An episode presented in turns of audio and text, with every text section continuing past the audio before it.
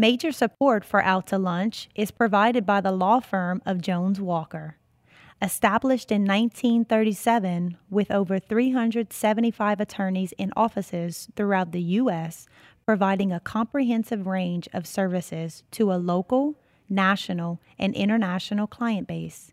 JonesWalker.com. And by Wyndham Garden Lafayette. And by Sheward and Associates, legal recruiters in Louisiana and Texas. From Marcello's Wine Market in Lafayette, we're out to lunch with creative consultant Aileen Bennett. Hi, I'm Aileen Bennett. Welcome to Out to Lunch. For most of human history, we've looked to our political leaders to bring about change. We can go all the way back to Caesar, Napoleon, Churchill, and Lincoln. Since the Industrial Revolution, we've been able to add the names of business leaders who've radically changed our world. Henry Ford, Sam Walton, Steve Jobs, currently Jeff Bezos and Elon Musk are changing everything from groceries to space travel.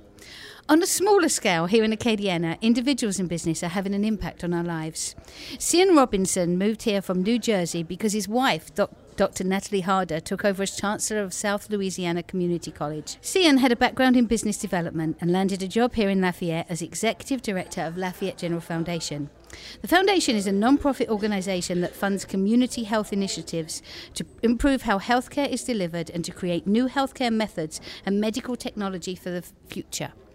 Though it's been around for 110 years, Lafayette General Health is a community health system that had never had a foundation to financially support it until Cian Robinson came along. Cian's current position at Lafayette General Health System is Executive Director of Innovation, Research and Real Estate Investments. Cian, you're making real changes to Acadiana Healthcare. Welcome to Out to Lunch. Hey, Lee, how are you? Dr. Ryan Cazares comes from Scott, Louisiana. Ryan graduated from the University of Houston in 2011. Instead of joining an existing medical clinic, he came home to Scott and in 2013 founded Scott Eye Care. Ryan is the only eye doctor who's ever had a clinic in Scott. In business, being the first and only can go one of two ways. Either you find out there's a good reason there are no businesses like yours, or it's just what everyone has been waiting for. Luckily for Ryan, Scott Eye Care has turned out to be the latter. So many people in the medically underserved populations in Rayne, Crowley, and Church Point make the trek to Scott that Scott Eye Care now has two doctors and is looking to expand. Ryan, welcome to Out to Lunch. Thank you. Cian, there aren't many things all Americans agree on. In fact, there seem to be fewer every day. But one thing we all do agree on is that healthcare is too expensive. And so it seems to be something of a contradiction that a healthcare provider, which is presumably the organisation we're paying too much money to, needs other streams of income. Lafayette General has a non profit foundation to fund it, and that has a real estate and innovation division which you head up. So, two questions to kick off. One, why does Lafayette General need alternative revenue streams outside of medicine? And two, do these revenue streams allow Lafayette General to lower their rates to patients and insurance companies? So, let's take the first one. Um, when people think of who we are, they think Lafayette General is this gigantic organization. And in fact, after we invest in our people, our technology, our infrastructure, our buildings, we're lucky if we have 1% of that left over. And so, what we need to do, and, and a 1% margin for any business owner out there that would, would make no sense it, it makes zero sense whatsoever, hence the non for profit designation. And so, what we end up having to do is we use the foundation as a mechanism to do for the health system what it sometimes can't do for itself through its own operations. Uh, and since we've been there uh, three or four years, we've taken it from raising about $250,000 a year to $3 million a year. Some of the projects that we wouldn't have been able to do without external funding are stuff like telemedicine to the school systems, to the schoolroom. And right now we're rolling out telemedicine units to all schools in uh, St. Martin Parish. And, and, we talk about telemedicine like people understand what it is, but basically, a sick child or a teacher can video chat the doctor. Very much so. So think telehealth is we called it telemedicine. We now moved to telehealth, and without funding from the USDA, from the Cox Family Foundation, I mean, these are this is hundreds of thousands of dollars we've raised so that these children uh, can be met where they are. too many times these kids who go to school, um, perhaps they're on Medicaid, um, perhaps it's other government funding, they only go to see a doctor when it's absolutely and utterly necessary. And so by that so time, sick. they've spread it to other children, they've spread it to other teachers. And then they ended up in our emergency rooms, which is the single highest cost of care delivery. And so what we decided was instead of having that happen, let's just go to them. And so now while they're in their their their classroom, if they start to not feel good, they can go down to the nurse's office or to the main office and be seen telemedically by one of our nurse practitioner, practitioners or our physicians. And and really it falls into how do we foster innovation in a community owned non for profit health system when we couldn't if we didn't have this mechanism? Ryan, one of the things that we pretty much all have in common is that as we get older, our eyesight gets worse. I don't know what the actual statistics are, but I figure most people over 50 need glasses. Presumably, if we live in New York City, it's easy to find an, o- an eye doctor than it is in Church Point. But Church Point, Scott, Crowley, and Rayne are all an easy drive to Lafayette. And then, of course, there's glasses you can buy at any drugstore. So, is the success of Scott Eye Care Clinic really just a question of geography? Do people in Scott and Crowley and Church Point care so little about their eye health that they won't make the drive to Lafayette? Or is your success attributed to something else that's more to do with your personality and your business than your location? Um, I think it's uh, I think it's all of the above. Um, a lot of patients tell me that um, they don't want to drive in Lafayette. Um, they hate the stoplights. They hate all of the traffic in Lafayette, um, and they like being able to stop in Scott uh, to get their eyes checked. Um, and you have to you have to consider too that um, these people, a lot of them can't see very well, and so the longer or farther they have to drive, the more at danger they are. So, So, driving home, they're fine, but driving to you, hmm exactly. So, um, I think uh, I think uh, a lot of it has to do with um, the location, um, and and if you look on Google and Facebook, uh, we have five star reviews, a lot of uh, five star reviews. So. Um, you know, I always strive to have the best experience uh, around here, and I think uh, we hang on to those patients that have seen us do. So they might come because of the geography, but they stay because of the customer Right, service. exactly. Are you also getting more and more people driving from Lafayette to Scott? Because I see people ask the question, "Hey, can you recommend a good eye doctor?" And obviously, we're in the same group of friends, but your name is the name that's put up there over and over again. Yeah, we get people from Lafayette. Uh, I would say it's it's more from the zip codes that are closer to Scott usually. Um, but uh, there, there's a lot of eye doctors in Lafayette, so um, you know, understandably, a lot of Lafayette citizens, you know, stay there. Um, but we do get we do get we do get plenty of place, patients from Lafayette. So when you name your clinic Scott Eye Care, does that stop you becoming a worldwide chain? Is that the plan, or is it to stay in Scott and always be Scott Eye Care? But does it stop you opening a branch in Lafayette? Well, right now we're um, we're just concentrating on, on the one location that we have, um, and then uh, the plans in the next five or so years are to build our own. Because right now we, we lease a, uh, a space. Um, we, we hope to build our own clinic. Because right now you're kind of in a strip mall. Right, right. The plans are to to have our own building, um, and then after that, you know, we'll we'll, we'll look into acquiring other uh, maybe uh, older eye, eye clinics. But right now, we're just focused on the one location and growing that. So yeah, you came into Lafayette General Foundation with a background in business. Mm-hmm. Um, would you recommend that for everyone anywhere? Because it seems like your business sense is what's taken the foundation forward, rather than being it philanthropy um, uh, or knowing the medical field. Do you think business is that general grounding for everybody? philanthropy is a business, period. Okay? Um, it, it may be the business of getting people to buy into a mission and a vision. And so I would submit to folks that it's probably one of the hardest sales pitches you're going to make, which is give me your money so I can do things, right? So if you don't come back to them with a value proposition and say to them, this is exactly when you give me your money, how I'm going to spend it, and the change it's going to make, people will shy away. More and more, you're seeing philanthropy become local. So people used to give to these big national firms, uh, big national philanthropies. and then their money would disappear into it. With a local philanthropy and really good local philanthropies like Lafayette General Foundation is, For example, for example, just saying, um, I can show you every dollar. If you give me that dollar, I can show you. and you can also went. literally show people. You can call them back in and say, "Hey, do you remember that thing that you helped us with? Let's show you this." Well, I, I think overall people have to remember philanthropy is a business. Um, but the other thing that differentiated, and once the foundation grew, and I've been honored to be able to hand the foundation now off to a new executive director, uh, Nancy Broadhurst, wonderful, wonderful woman, and a new executive, uh, Mr. Paul Mulbear, who's vice president at the system.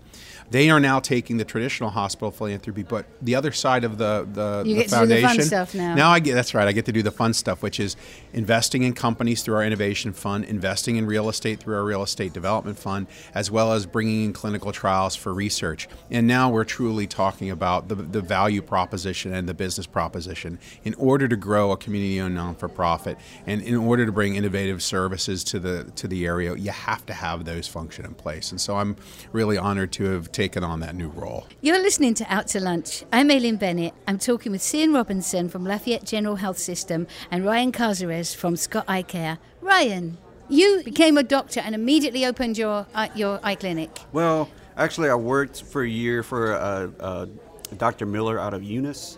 Um, he and uh, and a partner, Dr. Gertis, had a clinic in uh, Kinder that they owned together.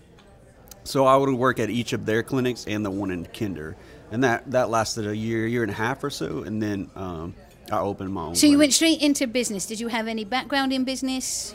No, not at all. What did you learn that you weren't expecting to learn? Um, I would say that uh, everything, everything. uh, um, I mean, from accounting and QuickBooks to managing uh, uh, staff to uh, you know HR to OSHA regulations. I mean, everything that comes with it was was all new material, but. Um, I, I've always been up for for a challenge, and uh, Obviously. and uh, yeah, I went for it, and it, it's worked out. So And also with doing that, you also have a rock band Mm-hmm. that have just released a new album, and you're also very involved in the community with a, a thing called the 24 Hour Citizen Project, Mm-hmm. where last year you created a project that now means that. People can borrow musical instruments from the library, just like checking out a book, they can check out a musical instrument. Mhm, correct. So um, the 24 Hour Citizen Project is a, a nonprofit organization run by uh, Butch Russell, and um, he gathers community ideas, um, and they present a pitch at the event. Um, and basically, if, if your pitch is you know winning over the crowd and the and the and the and the uh, backers, um, they'll fund your event. So we were funded five thousand dollars to start the musical instrument library, and a year later, um, after a lot of work, it's uh, housed at the Clifton Chenier branch of the uh, Lafayette Public Library. And you can just like walk in and check out a guitar. pretty much. I mean, you have if you have a library card, you can check out a guitar, a fiddle, an accordion, a lot of instruments. So, giving back to the community is an important side of you or your business. Do you see it as the same thing?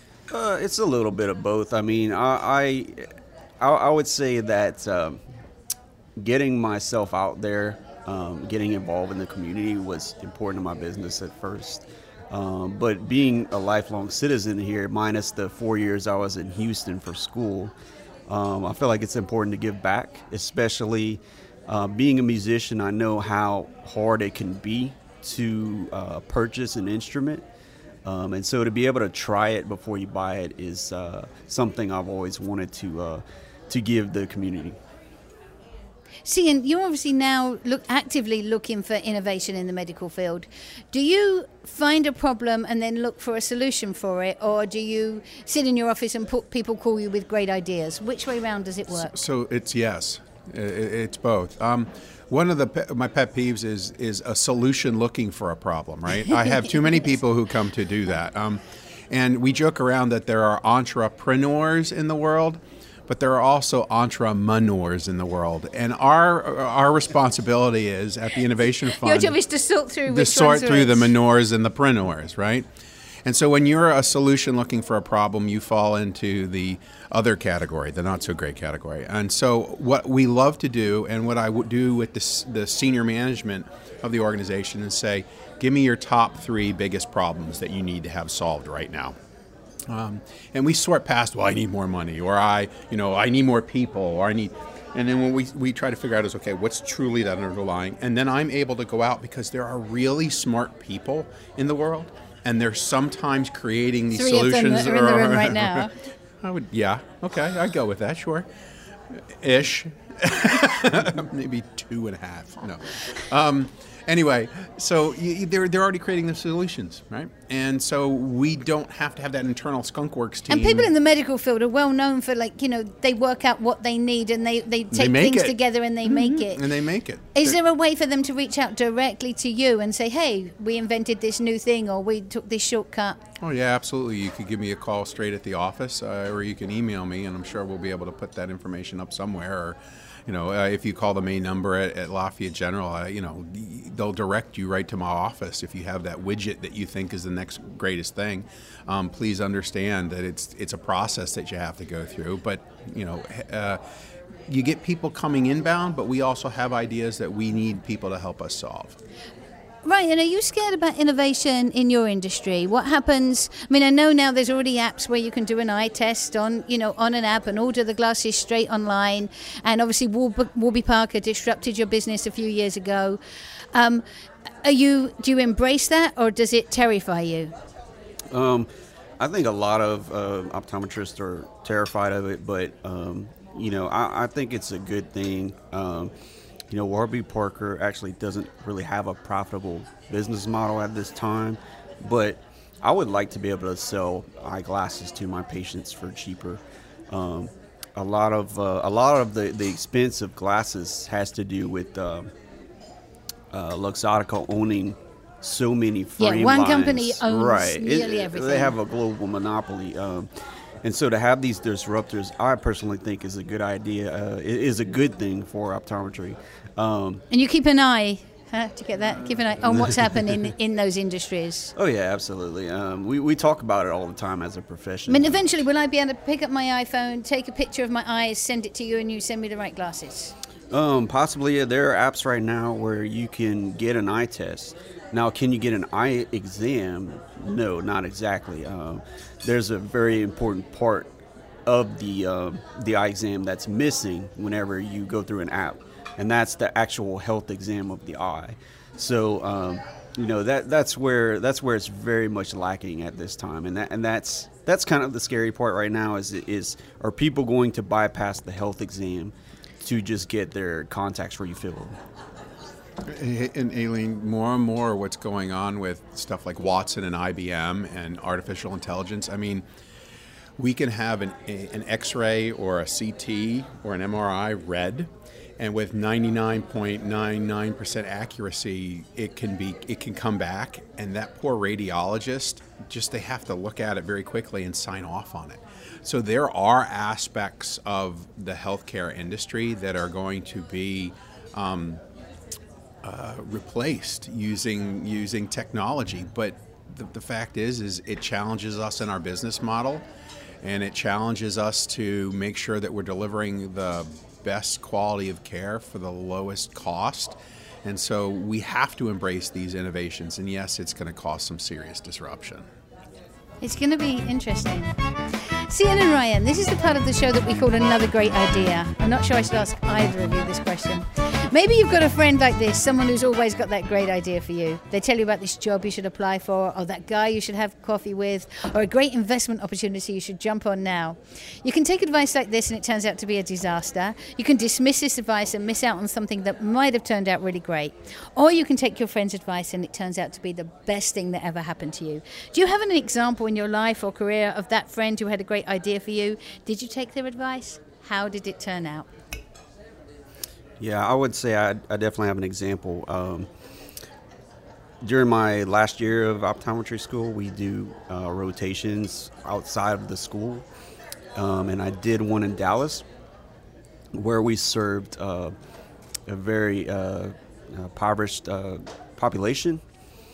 And before each clinic day, um, the doctor who was the head there would give us a presentation, um, different insights he picked up on throughout his years of experience, uh, and just different lessons, uh, ways to teach us uh, outside of the you know didactic uh, uh, environment. And uh, one of the last lectures he gave was how to land a job after school. And after explaining, you know, how you could work for uh, a corporate setting such as America's Best or Walmart or independent setting, he said, um, you know, why not open your own clinic out of school? You are you're you're never gonna have enough money. You're never gonna have enough knowledge. You're used to being broke, so why not open it now? And I took his advice, and now I've paid off my school loans, and uh, I have a good, hopefully, a good chunk of my retirement in uh, selling Scott Eye Care in the future. So. Uh, I'm very happy I followed his his advice. That is great advice. And I'm very happy that it's you know that all of that hard work's behind me. I'm still I still work hard, but that was a lot of uh, of uh, blood, sweat, and tears for sure. So, Cian. I, I think for me it was really two folks. Um, a gentleman by the name of Mike Hassett, who uh, is a dear friend of mine from Buffalo, New York, and then my wife. I came to a point in my career where I would worked for a lot of other folks and made them a lot of money, and uh, came to this confluence, uh, and it, it was both personal and professional, that it was time for me to go out on my own. And so, um, with uh, Natalie's love and support, and Mike Hassett in one evening in a tequila uh, induced, uh, I guess, uh, epiphany, I founded Robinson Ventures. Uh, and have had that company now for about 20 years, uh, and was very blessed that it, it created a management consulting environment and an investment environment where I was able to uh, have a great uh, life and income as well as learn how to go out and really look at uh, information technology companies and invest in and grow them. And so, with you know Mike's uh, Mike's encouragement and Natalie's love and support, I was able to do that. And yeah, it led to where you are today. I was able to retire at 42 and then then go to work for UL for a little while, and now working for a health system. And I hear your next retirement plan includes teaching. Yes, absolutely. You know, that's a, not a normal repli- retirement plan. I'm going to teach at UL. That's. Uh, Why not? so Why both of you are very successful, and I'm always, you know, I love to talk about branding and things. How important are values in your success? They're key, they're core. If you don't have them, you don't have anything. I mean, uh, you know, um, but and, and, and every every uh, either being an employee of an organization where you have to believe in their values and their mission and their you know their purpose, and to something if you're being an entrepreneur and you're creating it and you don't have that for your yourself and your your company that you're creating, it's your true north. Do you have your, your values written out, or do you just know what they are? Would you do you want to share what they are? Yeah, so Lafayette General has an acronym. It's called SERVICE. It's supportiveness, etiquette, respect, vibrancy, integrity, uh, communication, and excellence. And so we have our, our core values right there And they're not just written out; you act on them every day. every single day. And in fact, we sign off on them. You, you, when you apply for a job at Lafayette General, you have to agree to those core values. While you're there, you agree to those core values. As a senior executive, I sign my name to the core values, and that is posted as a poster within the organization. It is a key and across the board. It is part of our. It's part of our culture. Ryan, are your values integral to the business? Are they as, as official as that, or are they more kind of just they happen around you? well, we actually we have a mission statement and it has our values listed on it. Um, if you ask me to recite it right now, um, I wouldn't be able to. But um, basically, um, we value uh, quality healthcare, quality eye exam, uh, and uh, we, we, we value that over a fast in and out. You know, here's your glasses, be on your way. Um, and so we want to make sure we uh, express that to the patients that walk in, uh, every single patient that walks in the door. One of the advantages of living here in Acadiana is that smart, passionate, and talented people who are born and raised here want to stay. And those people welcome outsiders who share their dedication to a decent life. When we're talking about the medical field, all of us become the beneficiaries of the work of a few individuals. Cian and Ryan, you are among the small collection of individuals who are making a big difference to our healthcare and therefore life itself in Acadiana. Thank you for everything you do, and thank you both for joining me today on Out to Lunch. Thank Absolutely. you. Thanks for having us. My guests on Out to Lunch today have been Cian Robinson, Executive Director of Innovation Research and Real Estate Investment at Lafayette General Health System, and Dr. Ryan Cazares, owner of Scott Eye Care. You can find out more about Lafayette General and Scott Eye Care by following the links on our websites, krvs.org and itsacadiana.com. The producer of our show is Grant Morris. Our technical producer is Eric Morrell. Our researchers are Anne Christian and Ali Coates. If you want to know what we all look like, you can find photos from this show on our website, itsacadiana.com, and on our It's Acadiana Facebook page. These photos were taken by Lucius A. Fontenot. You can find out more about Lucius at lafphoto.com. You can get this show and past shows as a podcast wherever you get your podcasts and at itsacadiana.com. You can keep up with us on all kinds of social media by going to our websites, itsacadiana.com and krvs.org. Out to Lunch is recorded live over lunch at Marcello's Wine Market Cafe on Kaliste Saloom in Lafayette. Marcello's is open for lunch Monday through Friday and dinner Monday through Saturday, serving fine Italian cuisine with a full range of fine wines. Out to Lunch is a production of INO Broadcasting for itsacadiana.com and KRVS 88.7 FM. I'm Aileen Bennett. Thanks for joining me today. I look forward to meeting you again next week around the de- lunch table for more business Acadiana style on Out to Lunch. The Out to Lunch Acadiana theme music, Encore Monsieur Nice Guy, is written by Mitch Foreman and performed by Mitch Foreman and Andre Michaud. Out to Lunch Acadiana business consultants are Pete Prados from Innovate Acadiana, The Opportunity Machine, and Dr. Blake Escaday. Out to Lunch is a production of INO Broadcasting for itsacadiana.com and KRVS 88.7 FM. Major support for Out to Lunch is provided by the law firm of Jones Walker. Established in 1937 with over 375 attorneys in offices throughout the U.S., providing a comprehensive range of services to a local, national, and international client base. JonesWalker.com. And by Shewart and Associates, legal recruiters in Louisiana and Texas. Support for Out to Lunch Acadiana comes from Wyndham Garden Lafayette, located off Pinhook near Kaliste Saloom. Wyndham Garden Lafayette is a pet and family friendly hotel with reception space for large and intimate events, free parking, free Wi Fi, and a free shuttle within three miles that includes the airport and downtown restaurants.